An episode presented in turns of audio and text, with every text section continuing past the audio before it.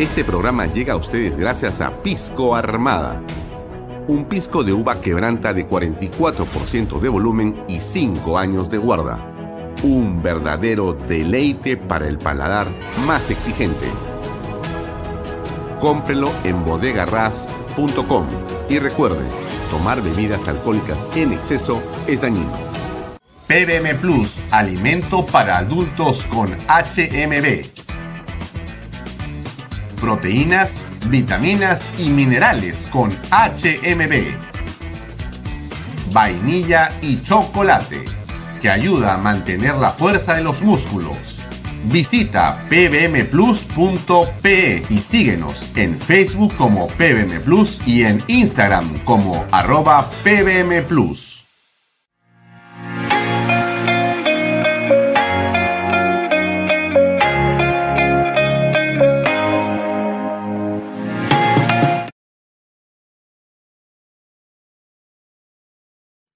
Micrófono, por favor.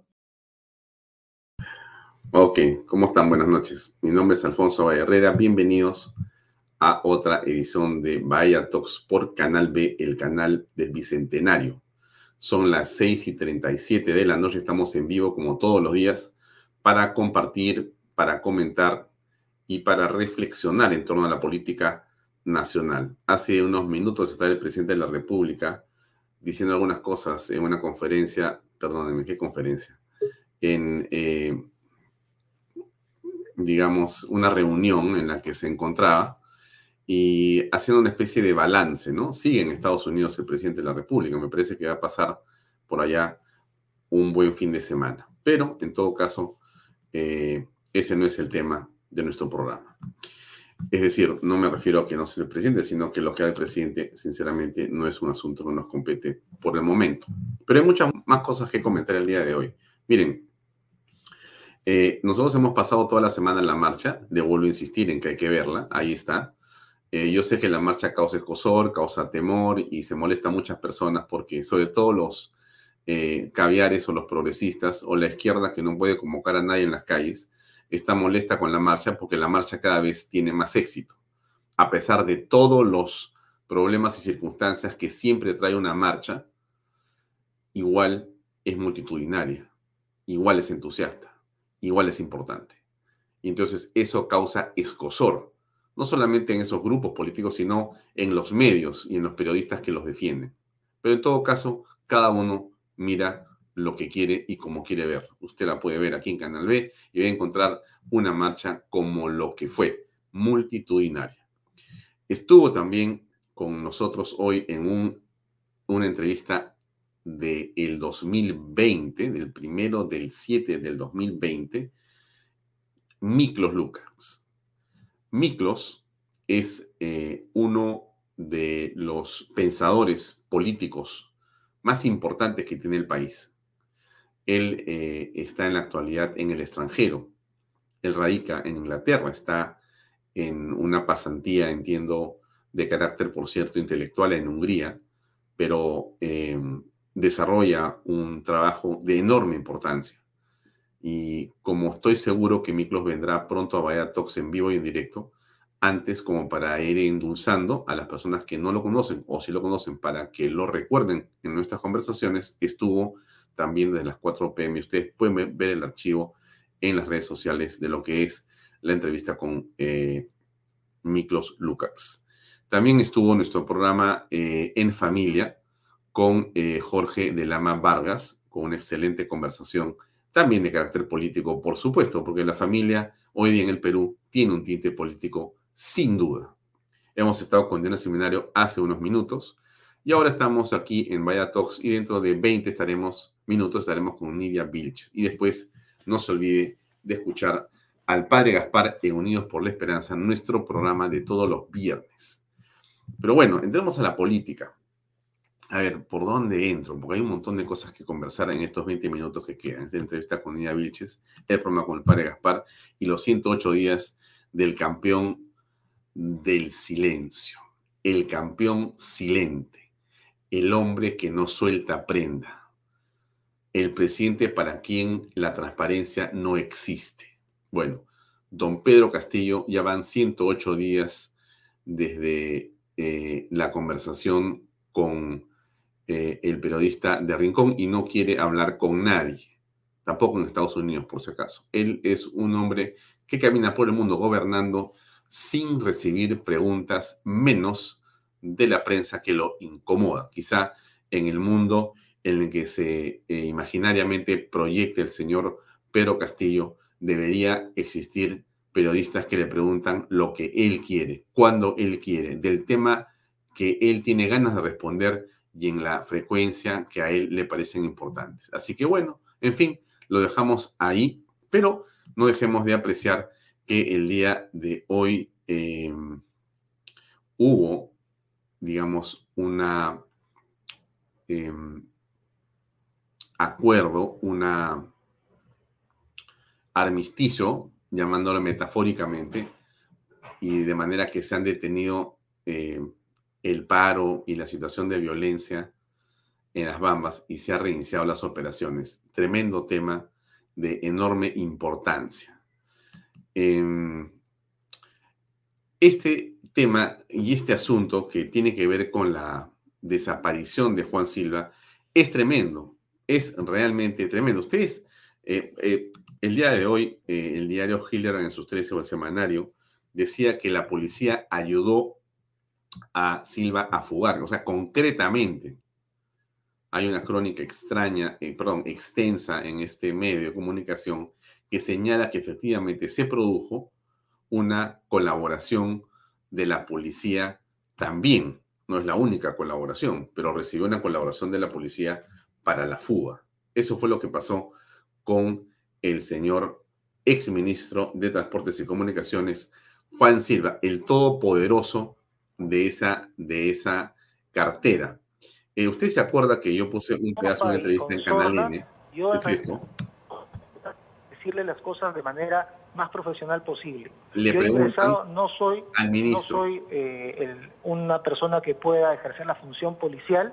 Es decir, el ministro no se va a parar a buscar... Pero es el responsable político, pues, mini, señor ministro. Por eso, por eso, la sorna parece que está en la respuesta, porque la pregunta no, era transparente no. en principio, y usted me dice, sí, los teníamos vigilados, pero se nos escaparon. Eso es lo que parece inverosímil. ¿En qué si momento, se... si usted pudiera retroceder sí. la cinta o el carrete o lo que sea, sí. el audio, en qué momento yo le he dicho eso? Me, que sí, me ha dicho que, y se nos escaparon. Que usted ha dado la orden de que se redoblen los esfuerzos. Exacto, exacto, entonces, ¿qué sí. me está diciendo? ¿Que no, momento, que no fue obedecida momento, su orden? No, no es que no sea obedecida a mi orden.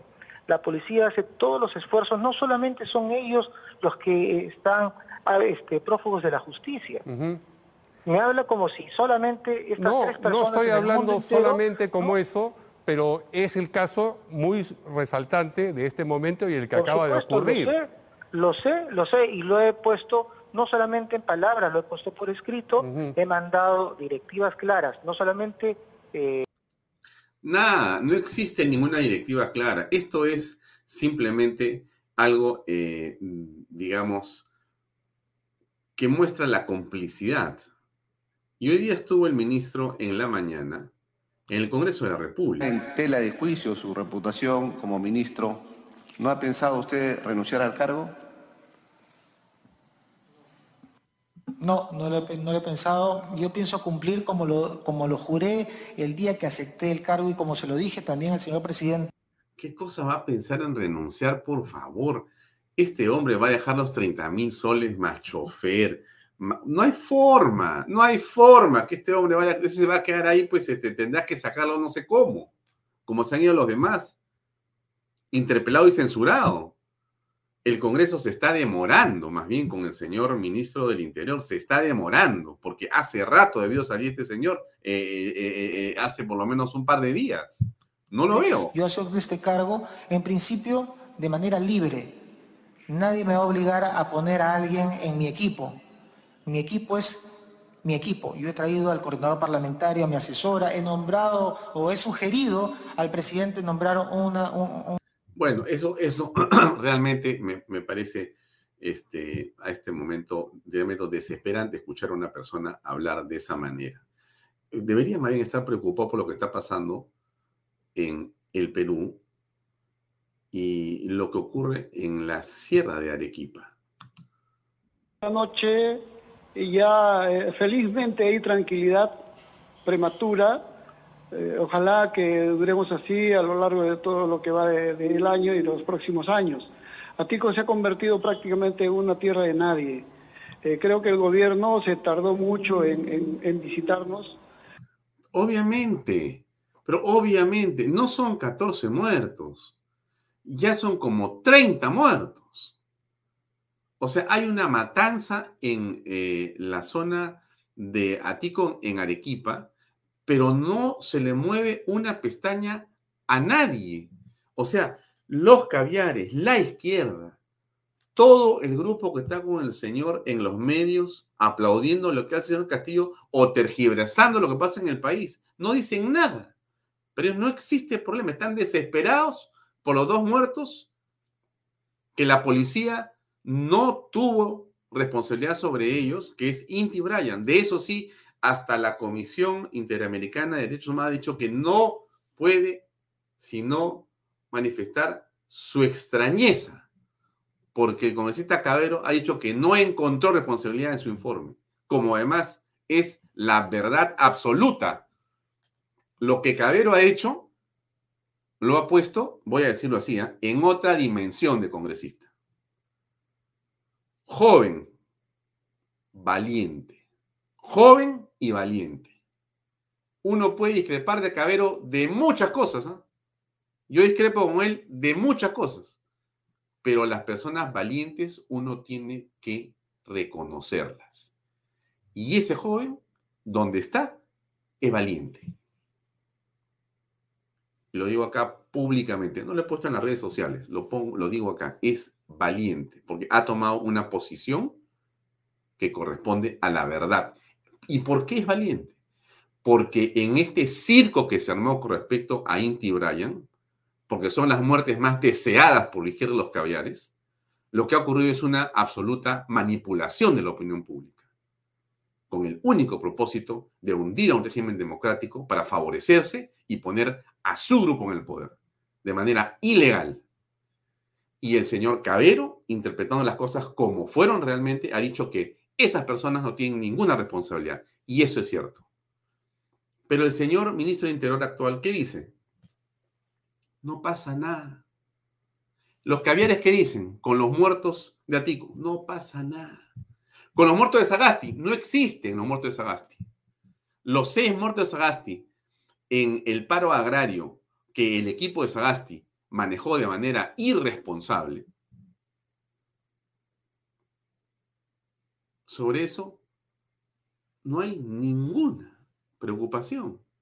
Nadie busca a la Comisión Interamericana de Derechos Humanos. Nadie, nadie hace comunicados, ni siquiera en los caviares.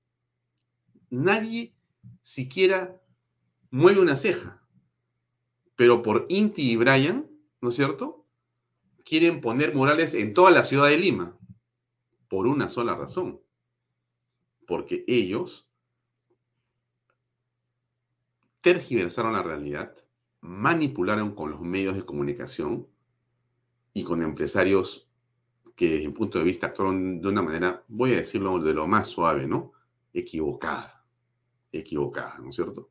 Pero la verdad es que todo ese grupo de personas, sinceramente, fueron cómplices de un avasallamiento y un ataque al Estado de Derecho. Al Estado de Derecho. Uno puede discrepar de lo que tú quieras de Merino, y no es ni santo de mi devoción, ni nada. Yo a él lo he visto en persona nunca en mi vida. Lo he tenido invitado acá una vez y creo que dos veces. Y lo hizo tan mal, se lo digo con toda franqueza, no tengo por qué mentir. Fue tan difícil la segunda vez entrevistarlo que dije, nunca más lo entreviste al señor porque no tiene ni, ni capacidad para prender una cámara en su, en su computadora. No me extraña que lo haya pasado como gobierno, pero esto no tiene nada que ver, nada que ver, señores. Nada que ver con el tema central, que él era el presidente constitucional de la República y por lo tanto había que respetarlo sobremanera, por supuesto, así como se le respeta al señor Pedro Castillo, y lo que todos queremos es que se vaya de manera constitucional, no a patadas, sino constitucional. Eso fue lo que no se hizo con el señor Merino. A Merino se le sitió, a Merino se le sitió los medios y las turbas lo obligaron prácticamente a renunciar. Que no debió renunciar, en fin, es otra parte de la historia de Perú. Pero bueno, yo hablaba de estas cosas que a mí me parecen que son centrales, ¿no? Este, ¿qué cosa estaba diciendo el señor Bermejo? Otra joya también. A ver, ¿qué decía Bermejo hoy en el Congreso? En la Comisión de Constitución y, y han reformado más o menos cincuenta y tres artículos de la Constitución. No, no han formado más o menos cincuenta y tres. No son más o menos, son cincuenta y tres. Y van a ser quizá ochenta. Y se reforma eso, congresista Bermejo, de manera constitucional. El reglamento del Congreso y las leyes impuestas en el país dicen que la forma de hacer esa reforma es con mayorías y es respetando el reglamento del Congreso. Así se hace. Se llama hermenéutica parlamentaria. No se hacen asambleas constituyentes, no se subleva a la población, no se actúa de manera terrorista, señor Bermejo. Usted tiene obligación de hacer respetar la ley. Lo que hace el Congreso es lo que tiene que hacer. Si quieren cambiar las cosas, se cambia desde el Congreso. Y para eso hay una comisión. Y para eso se vota. Y para eso se debate. Así es. A él le molesta. Bueno, qué pena. De un porrazo y sin consultarle a nadie. ¿Para qué? Para que este Congreso no se vaya. Para que este Congreso se pueda reelegir a través de la bicameralidad.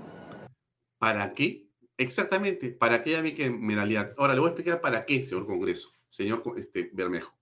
Porque la bicameralidad va a permitir ponerle un candado más para proteger a la institucionalidad democrática y a la República del Perú de que nos vaya a ocurrir otra vez en nuestra historia que personas como usted y su grupo lleguen al poder para querer destruir la democracia y la República. Y la manera de hacerlo es justamente tratando de que con una nueva Cámara que se adhiera a la siguiente, o sea que con una bicameralidad, sin un sol más de presupuesto, se logre, ojalá, garantizar el respeto a esa Constitución. Y cualquier intento demore mucho más y haga imposible que alguien quiera, simplemente porque tiene ideas trasnochadas, querer modificar la Carta Magna como ustedes han querido hacerlo, cambiando completamente la naturaleza del contrato social que tiene el Perú establecido desde el año noventa y tres. Entonces, esa, esos cambios que se han hecho ha sido gracias a la valentía de los congresistas que han llevado a cabo esa labor. Uno puede discrepar de muchas cosas del Congreso, y yo creo que el Congreso en general es muy complicado. Y claro, con personas como Bermejo, obviamente, obviamente que la encuesta de aprobación del Congreso va hacia abajo. Pero por supuesto, o sea, por favor, si a mí me preguntas por este señor... Y yo, te, y yo estoy seguro, señora, que usted que me escucha, usted que me escucha, amigo, usted ve a Bermejo. Bermejo no puede ser congresista, pues, ni, ni, ni no sé ni de dónde. Solamente en una elección absolutamente extraña, como lo ocurrió en el país, extraña, ¿no es cierto? Puede haber aparecido una persona como esta. Dicho sea de paso, deje de poner un cachito más de Bermejo. ¿No es cierto? Cosa que la población del Perú ya votó hace unos años en contra de la bicameralidad. Votó en contra de la bicameralidad con el señor Martín Vizcarra, que mermeleó a todos los medios para que le dieran la razón. Él y sus O N Ges. Eso no dice Bermejo. Eso no dice Bermejo. ¿Tenemos autoridad moral en este Congreso para pedir ser reelegidos? ¿Tenemos autoridad moral? No, autoridad moral no tiene Bermejo. El Congreso de la República, con todos sus problemas, ha logrado darle independencia a la SUNEDU. Ha logrado hacer que los padres de familia ahora puedan ver los tetos escolares. Ha logrado elegir un tribunal constitucional. Le, han, le están no queriendo dejar que vote por el defensor del pueblo, pero lo va a hacer. Y eso es lo que les molesta a los caviares y a personas como Bermejo, evidentemente. En este Congreso para aumentar la cantidad de congresistas. Podemos debatir el fondo si quieren, pero la forma no. Porque lo que están haciendo aquí es quererse atornillar, ¿no? Y mintiéndole a la población con el argumento de que se vayan todos, donde seguramente una mayoría del país, molesta por lo que está pasando, eh, se agarra de, ese, de, esa, de esa consigna, pero en la realidad... Bueno, Bermejo es Bermejo. En esa desesperación, ¿no es cierto?, el Jurado Nacional de Elecciones, señor Salas Arenas, de una manera... Yo ayer escribí en mi Twitter, este, enloqueció, ¿no? Enloqueció usted, señor. O sea, le manda una carta a Mari Carmen Alva para decirle, por favor... Me deja sin efecto todo lo que ha dicho el señor Jorge Montoya y su comisión de revisión de la campaña eh, que pasó, del, del proceso electoral. Me lo deja sin efecto. Ahí dice, ¿cómo dice? Dejar sin efecto, por favor, ¿eh? En el término de la distancia. ¿Qué cosa? O sea, no tiene alguien que lo haga pisar con los pies la tierra al señor Salas Arenas. No tiene alguien que le diga, hermanito, te vamos a bajar entre todos porque estás hablando cosas que son un poco extrañas y las has escrito y se las mandas a Alba. Bueno, el señor Montoya le manda un comunicado que es, se lo voy a leer, pues bien interesante, ¿eh? Bien clarito. El temor y pánico pueden producir efectos muy preocupantes como perder la vergüenza y dejar de razonar al actuar por impulsos. Tener el atrevimiento de enviarle una carta a la mesa directiva del primer poder del Estado pretendiendo que desestime lo actuado en la comisión investigadora de elecciones solo refuerza nuestra posición e investigación. Pero por supuesto, si lo que dice este señor es que lo que me está investigando, por favor, que no me investigue y deje sin efecto todo, ¿qué quiere decir? Que está así, que se le hace al hombre. Es la verdad. Con los audios que sabemos que vienen de la plata pagada para cambiar ese proceso electoral, con la comisión que está acá y con todos los ojos de todos nosotros mirando lo que va a ocurrir con el J N E, por supuesto que hay uno que está, pues, que está así, asustado, el que manda la carta. ¿Qué más dice el señor Montoya? Sus días están contados y sus manipulaciones no quedan impunes porque se burlaron de la voluntad popular y eso no se perdona, sino que se sancione de la manera más drástica posible. Confío en que los organismos competentes se usarán, en fin, todo bien. O sea que, muy bien en el caso este, del señor este, congresista eh, Jorge Montoya, porque ha dicho lo que había que decir. Pero miren cómo son, ¿ah? ¿eh? Miren cómo son. Es, es, es tremendo. O sea, aquí están agarrados como garrapatas al poder y no quieren soltar. Tú mueves una tecla y saltan toditos. Es impresionante. El caberaje en la izquierda y sus comparsas, medios, periodistas, opinólogos, referentes, estrellas de las redes sociales, todos dan vueltas en torno a la mermelada que viene por acá o viene por abajo. Es impresionante. Impresionante. Eh, y esto es realmente espectacular, ¿eh? A ver, porque en Perú la política es una cosa fantástica. Escuchen ustedes esta parte, ¿eh? A ver, este, ayer yo les puse un cachito de esto que está aquí, se los voy a repetir, ¿no?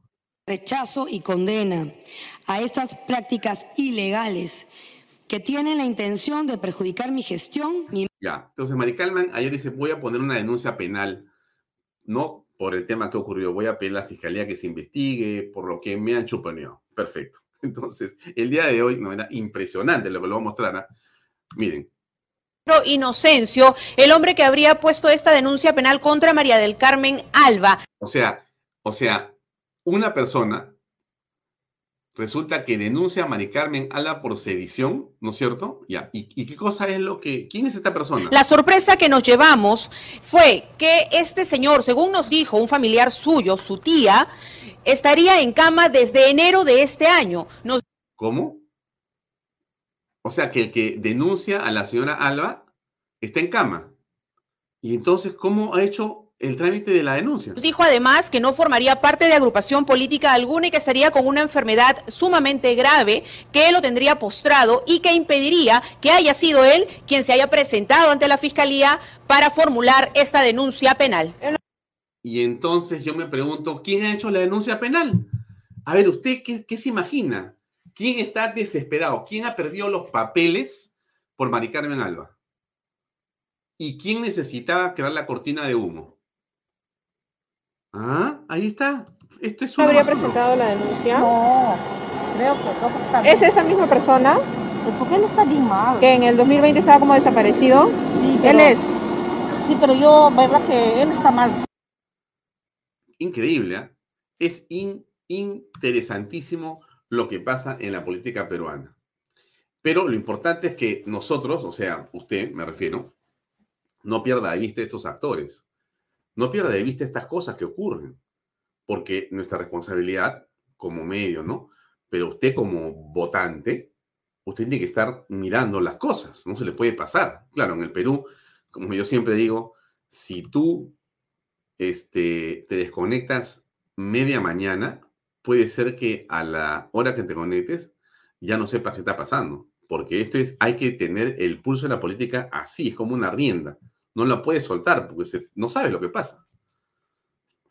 eh, alguien se da vacaciones, imaginemos que te vas de vacaciones después de una semana, ¿no? Y dices, no, voy a descansar.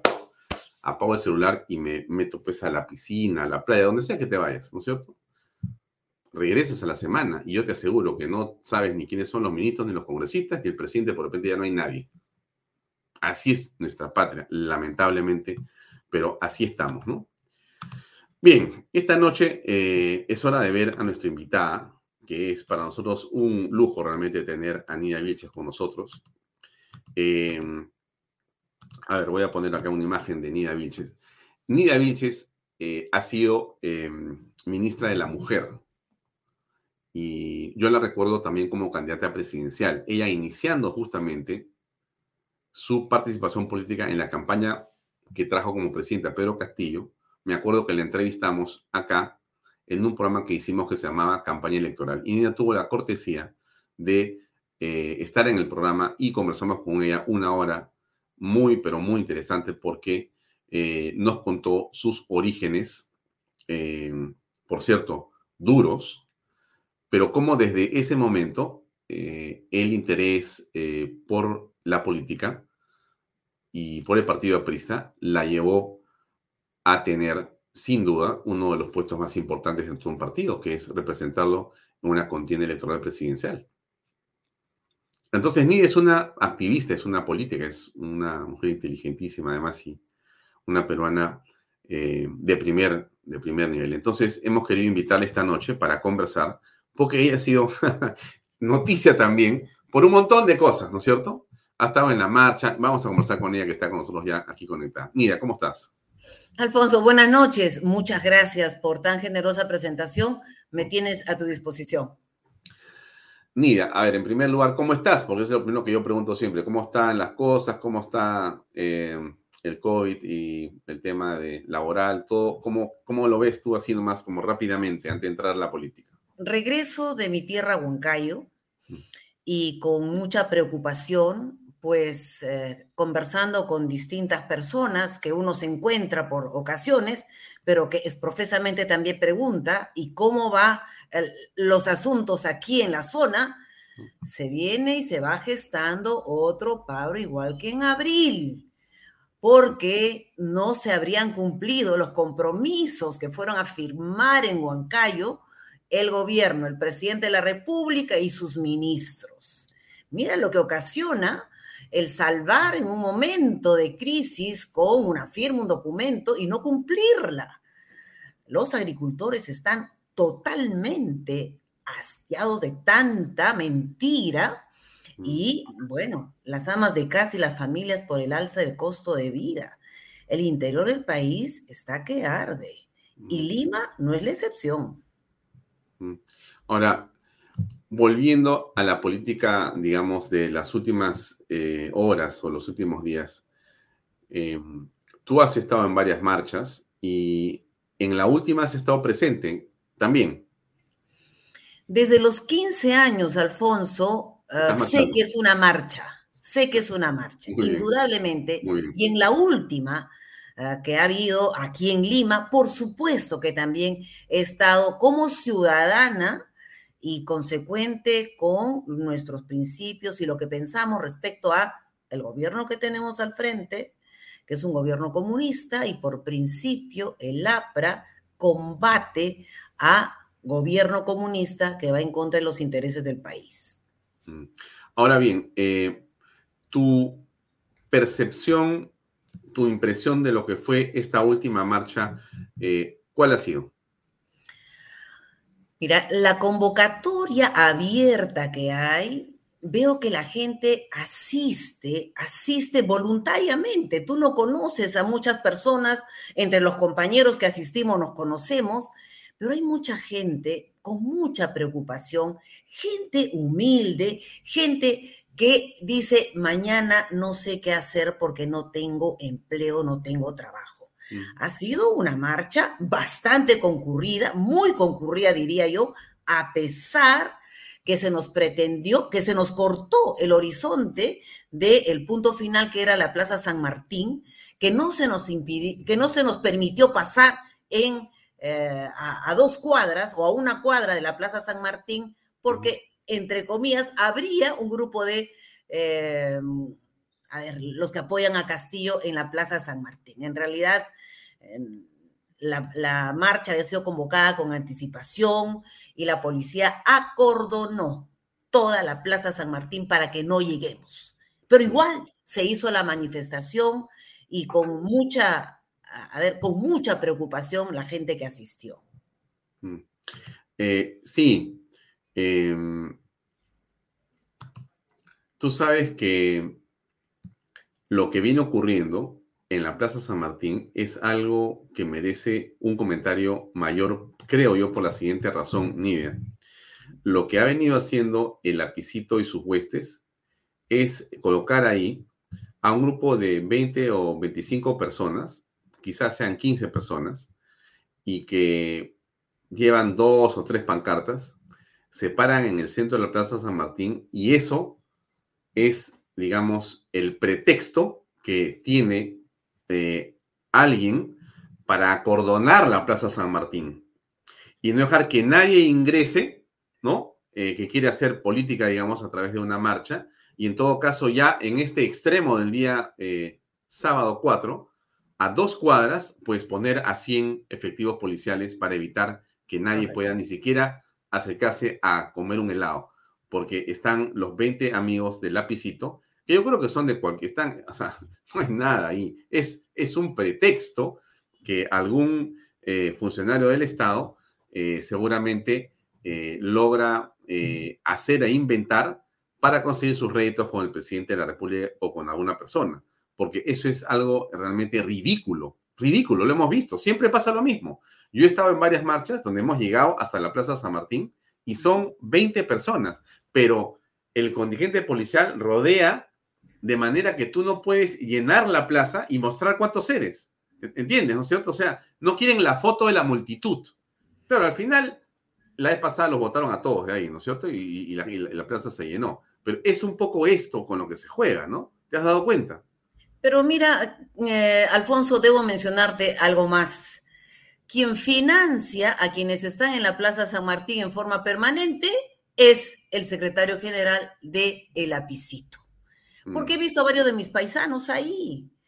Y muy bien tú has recordado, hace un par de meses atrás, eh, a ver, ellos se pusieron, los lapicitos se pusieron en la Plaza San Martín para no permitirnos ingresar a la Plaza San Martín. Los votamos, claro. los votamos con claro. la fuerza de la población, del pueblo, que quiere estar en su Plaza San Martín y mostrar pues su rechazo a este gobierno.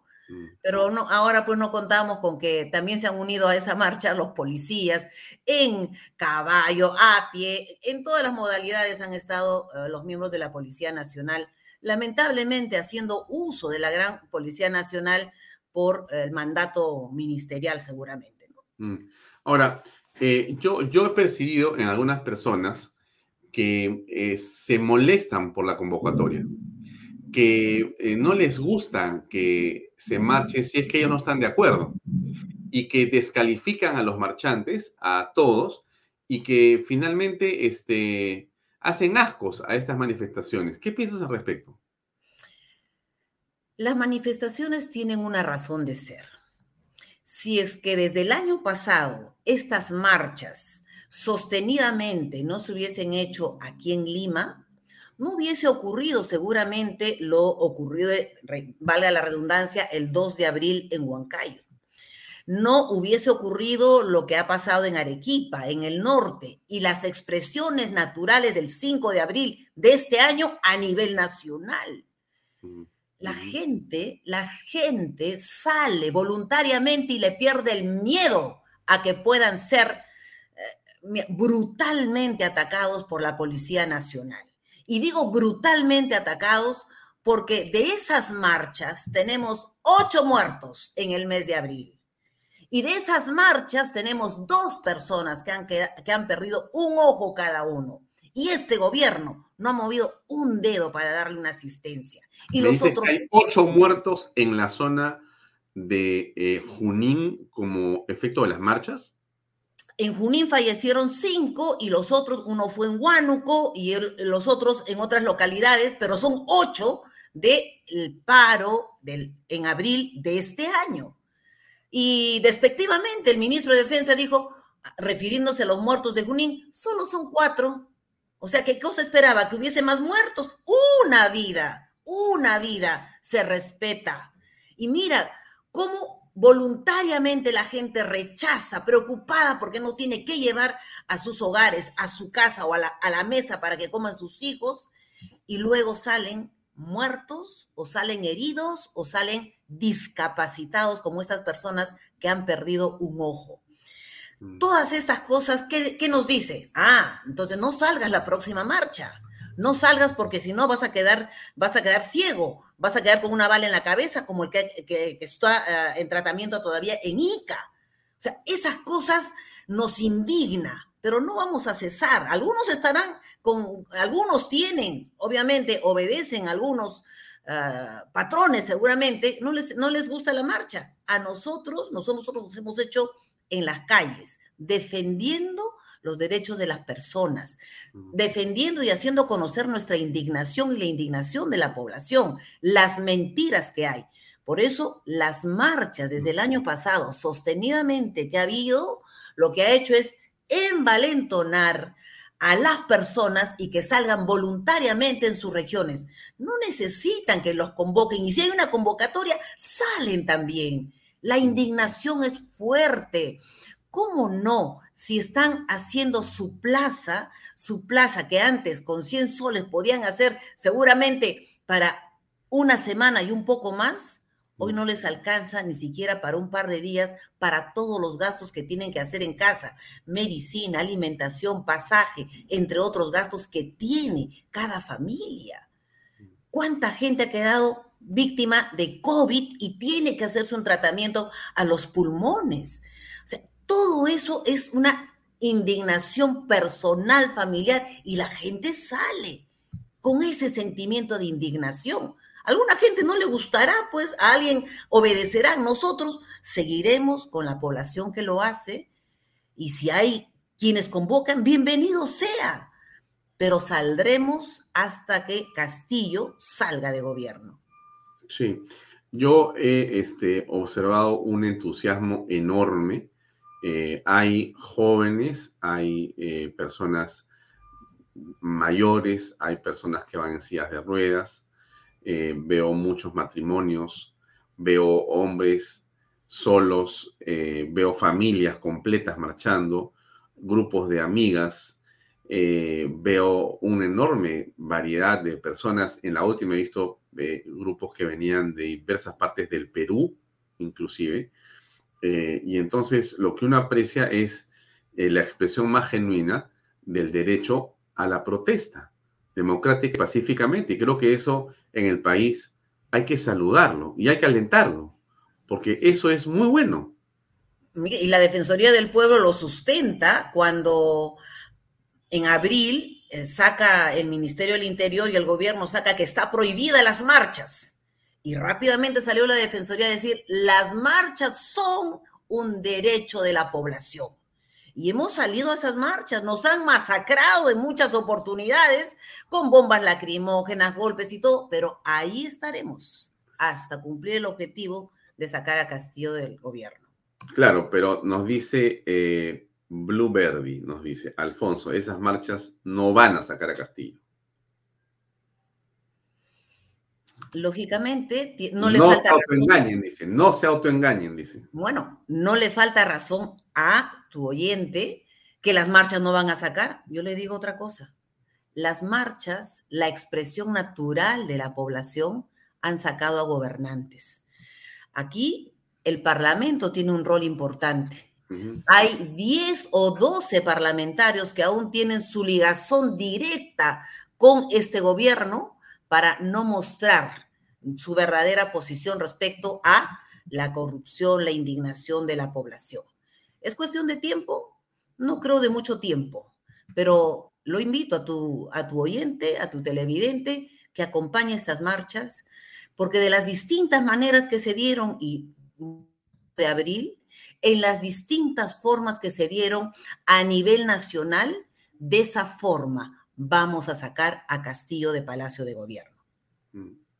Ahora bien, dicho esto sobre las marchas, yo te rogaría que pasemos a hablar de la coyuntura política, que tiene que ver evidentemente con lo que está pasando en el país.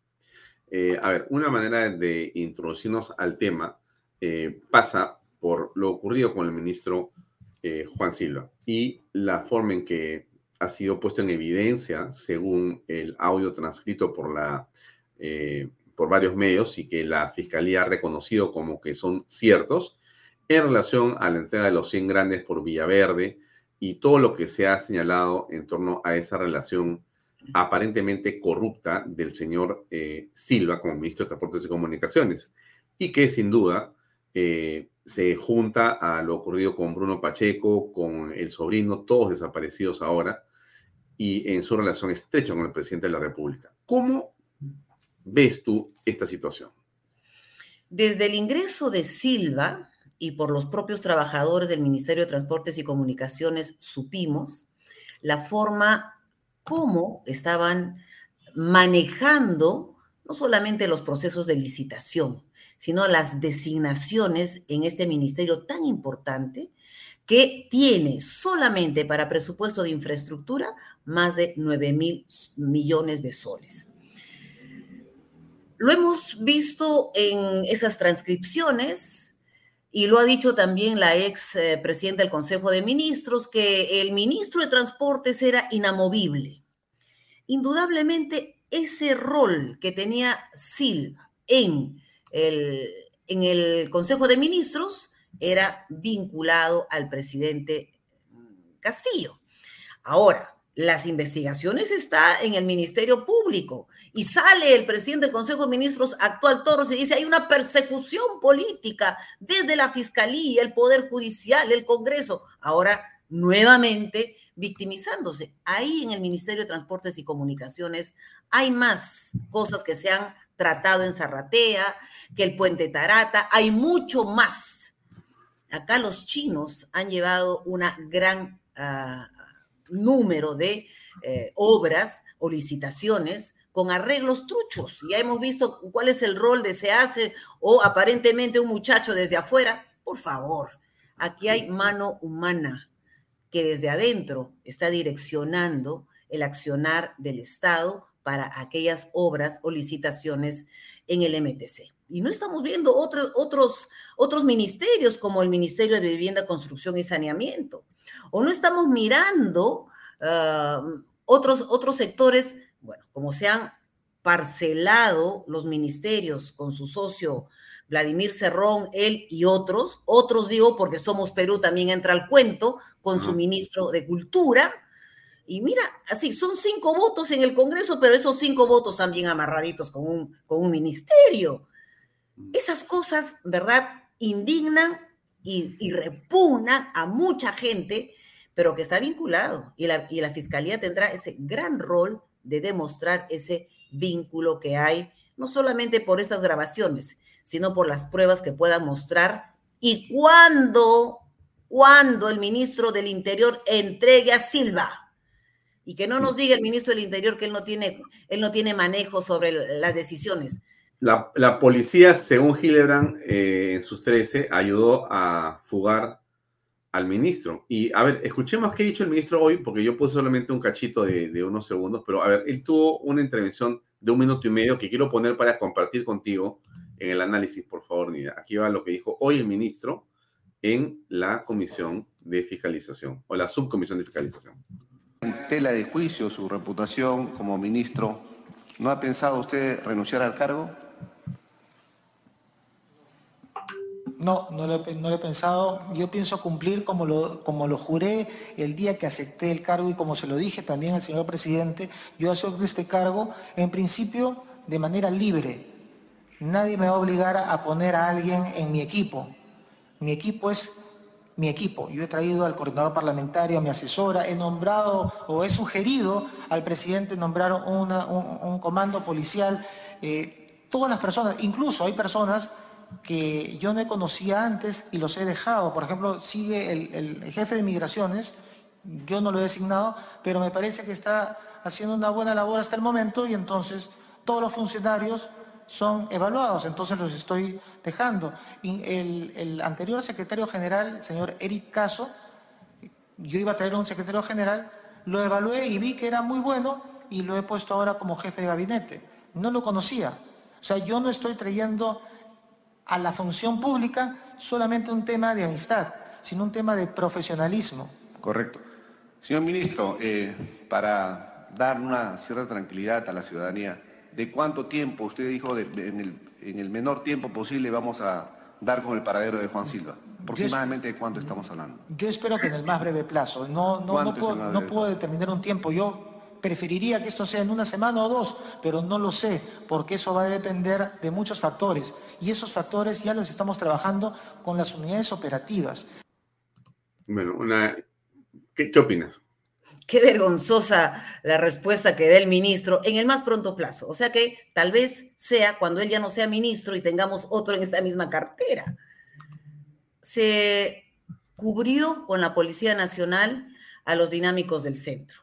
Estaban paseando libremente en su casa, visitando a la mamá, y no habían los dinámicos del centro. Ahora a Silva lo ayudan a fugarse. Y el secretario de Palacio de Gobierno no aparece. Los sobrinos deben estar también gozando de buena salud fuera del país. Esto, ¿verdad?, que eso es vergonzoso y tiene que responder quien es directamente responsable de migraciones. Es el ministro del Interior. Hay responsabilidad política. Y si alguien, quien no la debe, no la teme, ¿por qué se fue? ¿Por qué no se presenta? Claro, pero hay una cuestión adicional que lo he comentado en el programa, pero quiero saber si tú percibes algo parecido. El señor ministro del Interior que hemos visto fue el que sacó, como bien recuerda José Luis Secada, al general Tiburcio, que era el director de la policía, y Tiburcio era el hombre que tenía ya prácticamente en camino en la captura, porque había inclusive eh, ordenado o pedido a la Interpol que se eh, declarara una búsqueda internacional de los eh, desaparecidos Pacheco y sobrinos. Y había también ya iniciado un proceso de pesquisa y de captura de los fugados. Y a este hombre que estaba embalado, y que tiene, por cierto, la ascendencia de toda la fuerza policial, se le sacó, sin ninguna explicación. Y entonces, entonces lo, que, lo que se comenta en, en Gibran en sus trece es de que ha habido una complicidad policial. Habría habido una, una complicidad policial. Entonces, bueno, pero eh, esto incrementa la gravedad de las cosas. Por eso hay un, alguien que tiene que responder políticamente. Y no es la respuesta que eh, ha dado el ministro en la Comisión de Fiscalización. Aquí hay responsabilidad política y el encubrir, el permitir que salga o el hacer el trabajo de encubrimiento para quienes están delinquiendo en nuestro país realmente es muy grave. Y creo que la propia comisión, la, la de fiscalización, debería estar pensando, o las bancadas, en llamar a una interpelación al ministro, porque no son respuestas responsables de alguien que es ministro de Estado.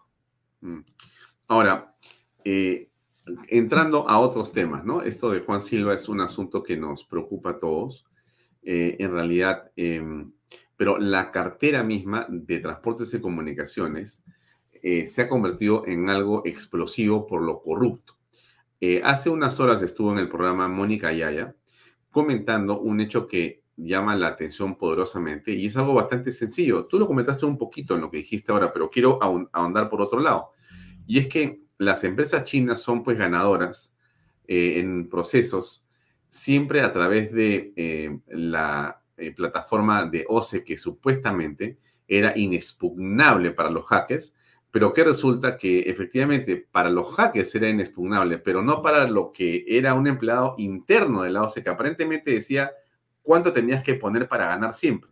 Entonces iban ganando las compañías chinas, pero lo peor de todo es que estas compañías chinas, que es la parte que ya realmente es eh, inverosímil, ¿no?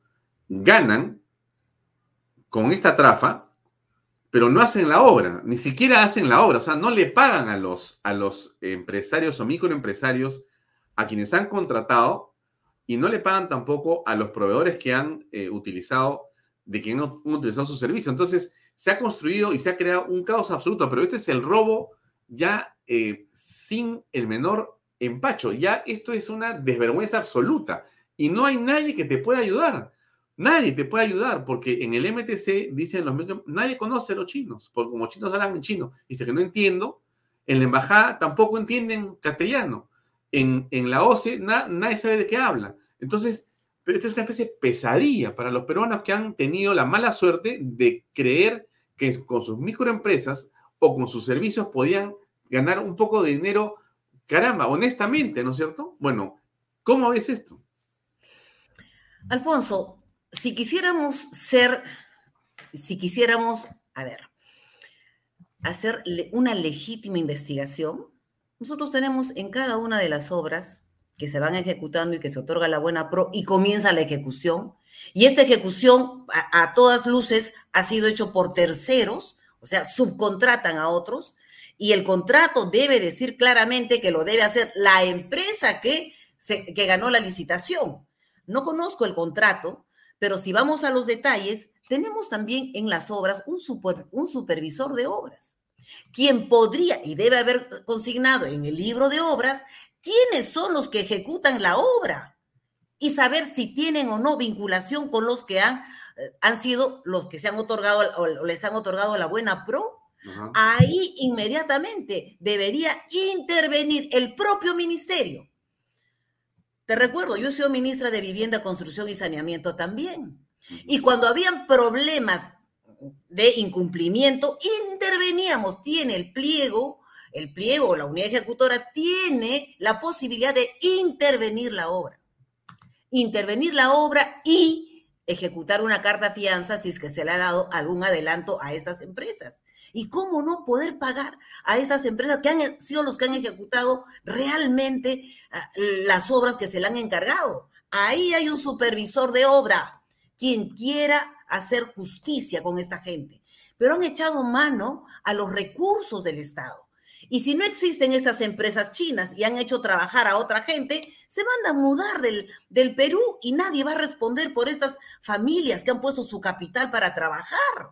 ¿Qué hace el Ministerio de Transportes si no intervienen estas obras que están siendo denunciadas por estas personas que han intervenido y trabajado obras o, o las acciones que les han encargado estas empresas chinas? O sea, aquí hay inacción del propio Ministerio de Transportes en este momento. Um, eh, en eh, en la explicación de Mónica Yaya, simplemente eh, lo que se percibe es primero una desolación de los eh, pequeños, digamos, este, proveedores de servicio. Muchas de ellas son empresas unipersonales, ¿no? La gran mayoría. Hay algunas S A C que, digamos, están también muertas porque han seguramente comprometido capitales para comprar maquinaria y han, bueno, invertido, han tomado préstamos de bancos y de otras instituciones, y entonces están a este momento realmente pasando una crisis tremenda y profunda. Ahora, no hay eh, un Estado que las, digamos, eh, soporte, que las atienda, que las ayude, ¿no? Lo que hay es una contemplación de esta tragedia, ¿no? Están desolados, están estafados, están perdidos, pero no pasa nada. El gobierno dice: estoy en otra, ¿no? ¿Qué piensas? Es que esto no puede ser la cotidianidad, Alfonso. Hago mía la preocupación de estas empresas y reconozco, bien punche nuestra abogada Mónica Yaya, que está apoyándolos a ellos. Pero en este momento, cuando hay denuncias directas para con estas empresas que han ganado buena pro de distintas obras, debe intervenir el Ministerio de Transportes esas obras. Y si esto corresponde a Provías Nacional, Provías Nacional en forma directa. ¿Qué les pasa? ¿Por qué no intervienen para hacer un corte y saber exactamente cuánto se le ha pagado a, este, a estas empresas chinas, cuánto falta, cuánto se ha avanzado, cuánto es el, el avance de obra y el avance financiero? Mm, Esas mm. cosas, ¿por qué? Lo que tú mencionas, Alfonso, y también nos transmite Mónica Yaya, ¿Cómo es posible la inacción? No puede suceder y la propia institución debe intervenir. Ahí hay un órgano de control, hay una procuraduría que también aplauden esto. Mm. Tienen un rol en el Estado, deben intervenir. Ahora, tú eres una política este, y una mujer finalmente que está en el mundo público, porque al ser una ministra de Estado y estar en la política activa, en realidad eh, tienes que, eh, digamos, mirar con atención las regulaciones y todo lo que tiene que y pasa a tu alrededor. Te lo pregunto por el caso de Dina Boluarte. Ella también es mujer como tú, es una vicepresidenta de la República, es una ministra de Estado, pero es eh, realmente eh, a estas alturas también inverosímil lo que ocurre con su caso, porque la Contraloría, como recordamos, amigos, y lo recordamos contigo, Nidia, eh, ha dicho que ella ha cometido varias infracciones que son eh, graves, que tienen que ver, eh, por un lado, con el tema de sus familiares, ¿no? Que tiene varios en el Estado, algunos de los cuales, según varios reportajes, cobran por poner en el Estado a personas. Y ocurre como con las empresas chinas. No le cumplen. O sea, así como los chinos no le cumplen a los proveedores, eh, estas personas que son familiares de la señora Boluarte no le cumplen a los que le han cobrado plata para ponerlos en el Estado. Entonces, los que le han puesto plata dicen, me ha estafado este señor que es el primo de la señora Boluarte porque decía que como era el familiar de la vicepresidenta de la ministra, me iba a conseguir trabajo. Yo le pagué y me estafó.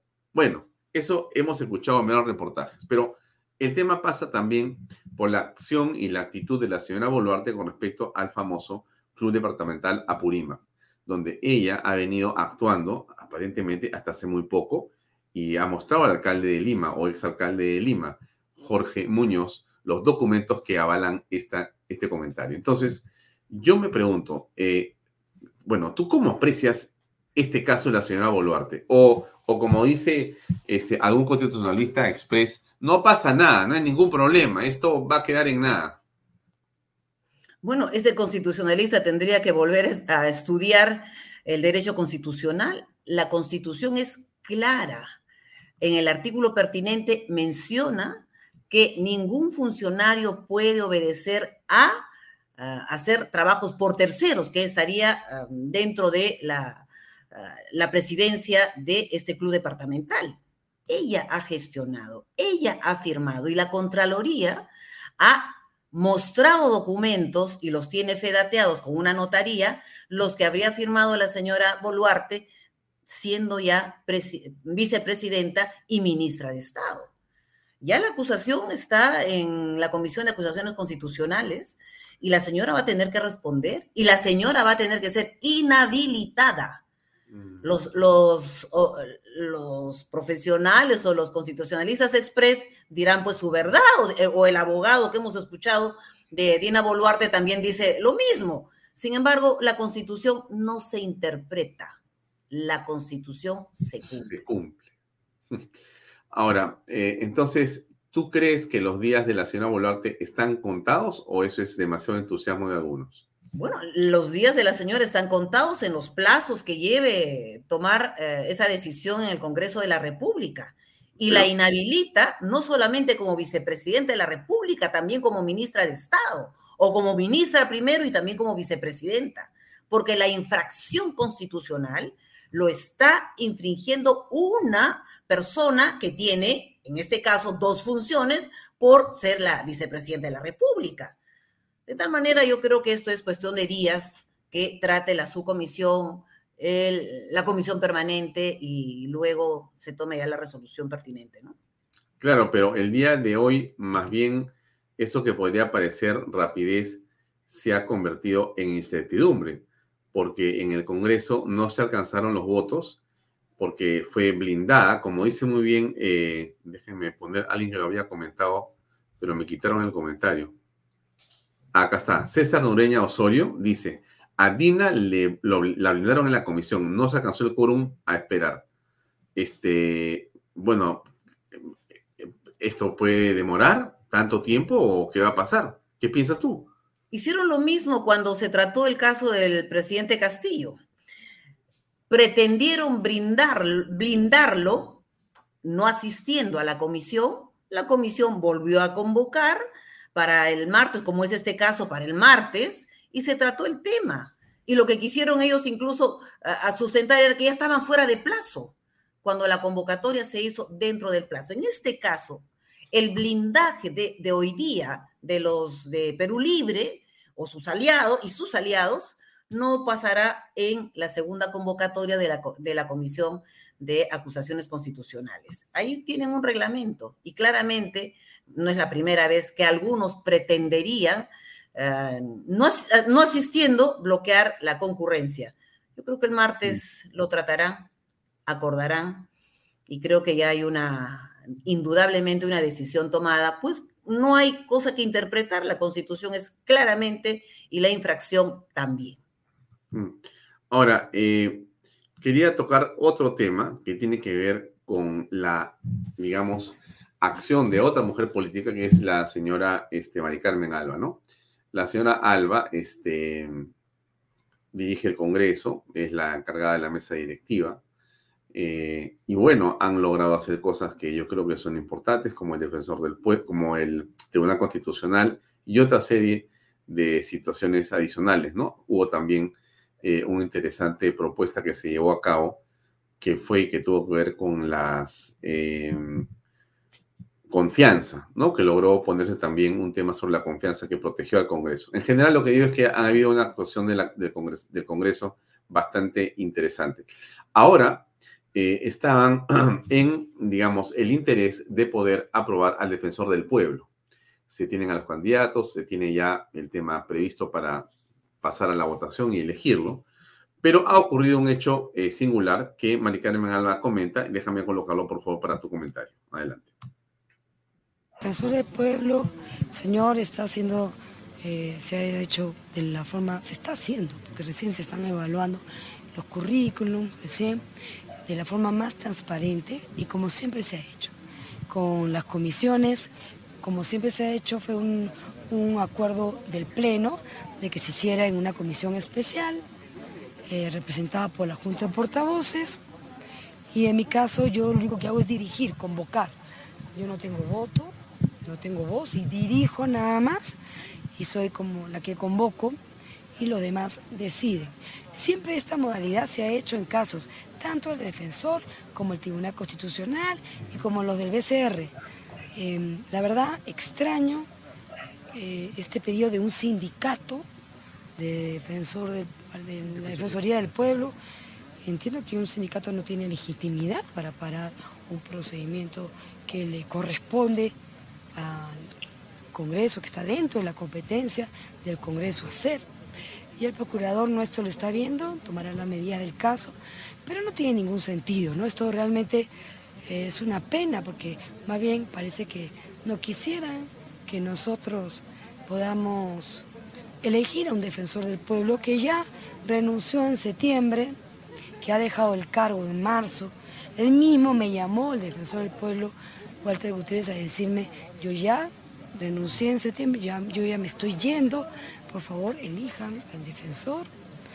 Y por eso realmente en marzo tomamos conocimiento y hablamos entre todos los, la Junta de Portavoces para dejar esto eh, ya elegido, ¿no? Que es lo que corresponde.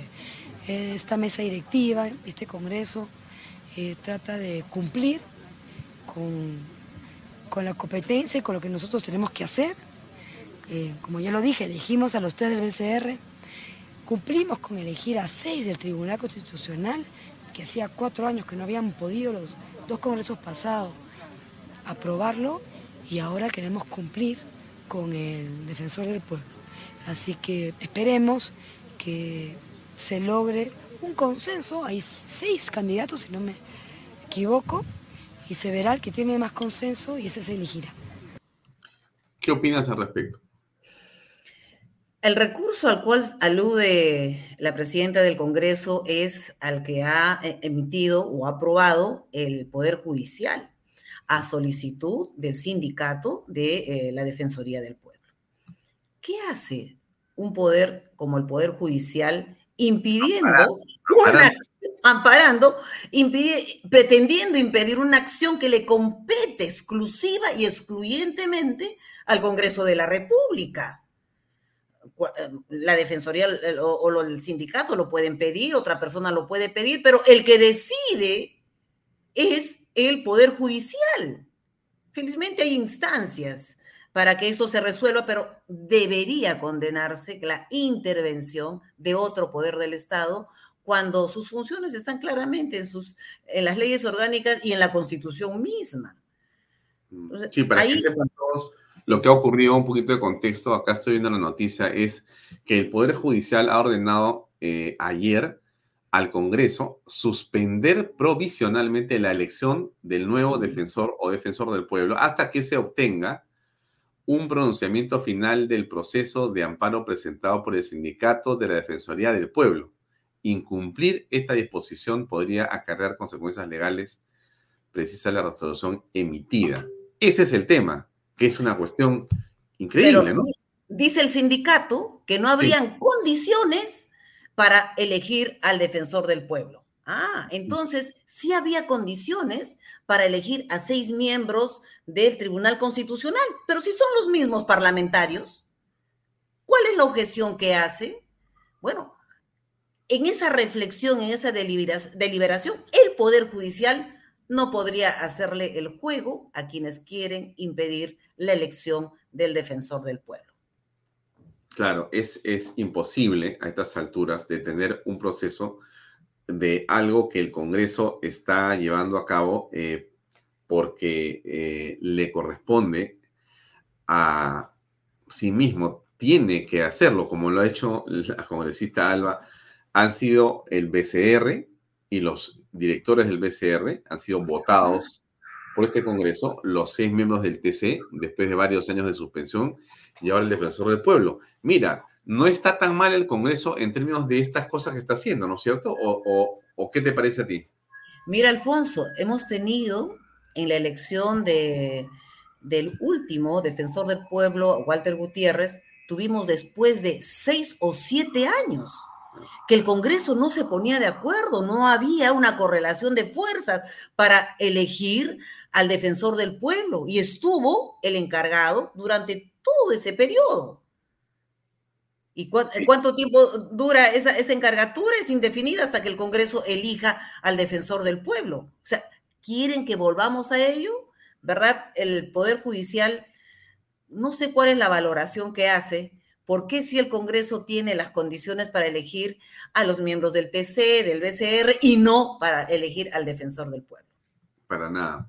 Este, César Oneña nos pregunta, ¿por quién estará asesorado ese sindicato? ¿Por Castillo? Bueno, no, no sabemos realmente. Pero yo creo entonces... que hay otra, otra fuerza que está orientando para que pudiese existir ese status quo y que el encargado, en este caso la encargada, pudiera, pudiera quedarse por varios años. Sí. Ahora, desde tu punto de vista, lo que ha ocurrido con los audios de Mari Carmen Alva, ¿qué implicancias tiene?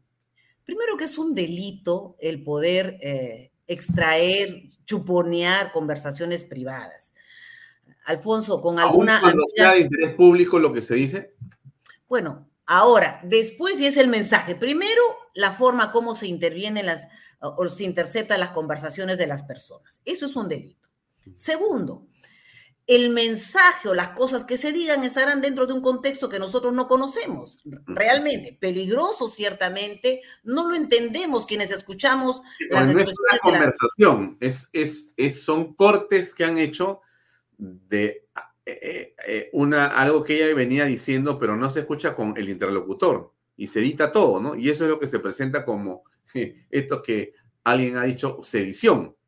Por eso, si tenemos un, un material chuponeado o ilegalmente obtenido y presentado de esa manera, todos nos podemos uh, levantar y decir, ¿qué pasa con el Congreso?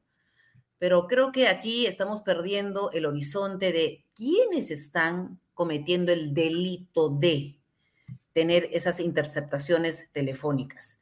Nosotros estuvimos muy cerca del presidente Alan García cuando un equipo, con un vehículo, pusieron en su casa para chuponear su teléfono celular, claro, claro, el físico, en una maleta. Los compañeros identificaron rápidamente y vinieron como cien policías para llevarse al efectivo que estaba ahí chuponeando con la maleta. Ajá. Eso fue evidenciado por muchos, muchos canales, pero de esa manera se está ahora haciendo el trabajo. Claro, el trabajo sucio para ver cómo desacreditamos a unos o a otros. Yo creo que el Congreso tiene que continuar haciendo el papel que le corresponde, fiscalizar, legislar, representar a quienes los han elegido. Y hay momentos seguramente muy difíciles. Este Parlamento o esta mesa directiva tiene un mes más de, en ejercicio y elegirán a otra mesa directiva. Pero no debemos dejarnos de llevar por la nariz o las narices de quienes pretenden contarnos otro cuento y distraer realmente lo que está sucediendo en el fondo. Latrocinio, corrupción y lo que hoy justamente sustentaba el presidente Castillo en Estados Unidos. ¿Cómo hacer para que los alcaldes, gobernadores, funcionarios no se lleven la plata, no roben? Y yo no sé quién lo asesora, porque incluso lanza una cifra, dice son veintidós mil millones de soles que anualmente se pierden. Cuando uno está en una, en una conferencia internacional, dolariza pues su, sus cifras para hacerlo más real, si es que realmente le interesa tocar el tema de la corrupción. No, realmente parece que desastroso. No quién lo acompaña. ¿Qué hacen ahí los embajadores que no le dicen, oye, acá hay unas cifras que, ¿en dónde estamos? O sea, yo ya por momentos me da la impresión, ¿sabes qué, Nidia? Que ya se ha perdido completamente, no solamente la bruja, sino el mínimo decoro. Ya el presidente en realidad hace tonterías. Ayer lo hemos visto en un asunto que es eh, algo que los medios pasan eh, para burlarse del presidente, pero yo lo pongo no para burlar. ¿No? Eh, bueno, ustedes saben, Perú terrible. Es una de las economías que ha mantenido eh, los indicadores, eh, digamos, macroeconómicos eh, más eh, sólidos de, de toda la región. Lo han pasado doscientas veces. Muy, muy buenos días. Eh, bueno, ustedes saben, Perú es una de las economías que ha mantenido eh, los indicadores, eh, digamos, macroeconómicos eh, más eh, sólidos. De... En fin, o sea, o sea, o sea perdido completamente la, las cosas que dice esta referencia a que América para los americanos, o sea, no tiene ya ni el contexto en el que coge frases para hablar. ¿Quién lo asesora? O sea, ¿en manos de quién? No solamente hemos caído, que es el presidente, ¿no? Que es, es un hombre con, digamos, serias limitaciones. ¿Quiénes son las personas que lo acompañan? ¿Quiénes le dicen lo que tiene que decir? ¿Quiénes hacen el discurso? ¿Qué nivel de gente nos representa? No somos así los peruanos. ¿Cómo, bien acompañados, bien acompañados se encuentran y estos que acompañan cobran muy bien, pero no asesoran nada al presidente de la República. Es una vergüenza en, en las presentaciones que ha tenido el presidente de la República. Eso, ¿qué, cuál, es, ¿cuál es el valor o, o el haber ido a esta reunión? ¿Qué puede traer para el país de una lucha contra la pobreza, ya contra la corrupción? Y él está pidiendo financiamiento porque dice, si nosotros damos el financiamiento no se vería bien, así que eh, busquemos en América Latina cómo financiar una lucha anticorrupción, ¿verdad? Muy, muy difícil de entender en esa mesa donde los mandatarios de otros países también tienen problemas de corrupción, pero saben cuál es el rol de cada uno de sus eh, estamentos en el Estado, en su Estado, en cada uno. ¿No? Este es un extracto de lo que dijo el presidente ayer. Para, para seguir de la mano, para, eh, para que ustedes sigan invirtiendo sin ningún temor. Por eso estamos acá y tengan la mayor confianza. El desarrollo se reunió con los máximos directivos de empresas como Amazon, Citigroup, Coca-Cola o Google, a quienes exhortó a seguir apostando por el Perú. ¿Ustedes cómo creen que se sentirían esos pueblos viéndolos a ustedes allá? ¿Serían esos pueblos los primeros en pedirnos abiertamente que le demos el mayor, la mayor confianza hacia ustedes? Y estoy seguro, muy, muy seguro, discúlpenme la, el, el término del pueblo, recontraseguro. Fue durante la segunda rueda de negocios de la sexta cumbre empresarial de las Américas. El presidente Pedro Castillo remarcó que su gestión busca cerrar brechas sociales y mantener una economía equilibrada que atienda a los más vulnerables. Eh, yo les pido que disipemos todo tipo de dudas, eh, que todo tipo de, de, de, algunas, eh, eh, de algunas voces eh, antisonantes, disociadoras, que un maestro de escuela rural eh, que ha sentido en carne propia la necesidad de llevar el Estado y el gobierno a esos pueblos, este, eh, siempre va a estar mirando primeramente a la población. Aseguró haber recibido una gestión centralista con conflictos sociales y obras paralizadas producto de la corrupción. El ministro de Economía, Óscar Graham, resaltó los indicadores macroeconómicos del país. Aseguró que en el dos mil veintidós crecerá tres punto seis por ciento y retomará las reglas fiscales para el otro año recuperar el déficit. ¿Qué te parece? Realmente vergonzoso, y quienes lo acompañan también, y vemos que el, el propio embajador Forsyth está que trabaja en su, en su celular y no presta atención a lo que dice, las barbaridades que dice el presidente de la República. En, en vez de estar trayendo convenios que pueda facilitar a la gente rural, no puede ir a pasar a decir, yo pobrecito, que soy un profesor de la zona rural, ya es el presidente de la República, le han dado todos sus, sus honores, ya está ahí como presidente del Perú. No puede ir a dar, a dar pena y decir, yo, pobre, yo pobrecito que vengo de la zona rural, me voy a fijar siempre en el pueblo. Ese es su rol, su función. ¿Verdad? Eh, una déjame vez. poner una pausa comercial y entrar a la última parte que tiene que ver con eh, un video que también quiero compartir contigo, mi estimada Nidia, por favor. Un gusto.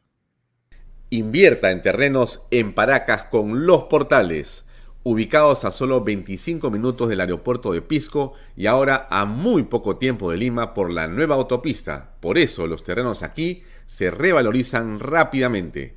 Regístrese y aproveche las ofertas online. P B M Plus, proteínas, vitaminas y minerales, y ahora también con H M B, recuerde, vainilla y chocolate.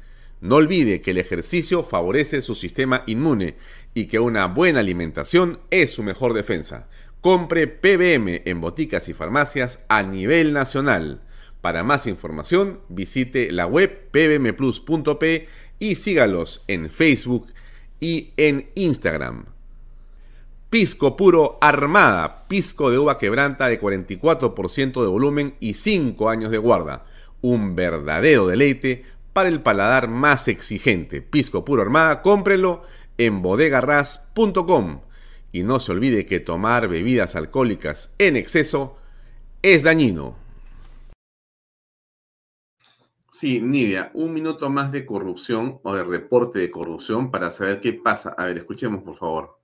De la Policía Nacional y del Ministerio Público allanaron por tercera vez la vivienda del secretario general del Partido de Perú Libre, Vladimir Cerrón, ubicada en el sector La Ribera, en Huancayo, Junín. En simultáneo, otro grupo de agentes allanó la sede del gobierno regional de Junín y confiscó documentos que fueron trasladados hacia la Dirección contra la Corrupción de Funcionarios de la Policía Nacional. También se intervino quince locales vinculados al partido de Lápiz, uno de ellos ubicado en la ciudad de Lima. Entre las viviendas allanadas se encuentra también la propiedad del gobernador regional de Junín, Fernando Orihuela Rojas, quien recientemente pidió licencia sin goce de haber para participar de las próximas elecciones. El objetivo de la intervención, que se inició a la una de la madrugada, sería recolectar información sobre los contratos que prueben los presuntos delitos de colusión agravada, negociación incompatible y cobros indebidos. ¿Por qué hay tanta corrupción en Junín, Nidia? Desde el año dos mil once, que ingresa Vladimir Cerrón, y ha, ha dicho en un informe que el año dos mil diecinueve presenta el fiscal superior de Junín, menciona y dice textualmente, la lucha anticorrupción es una farsa en Junín.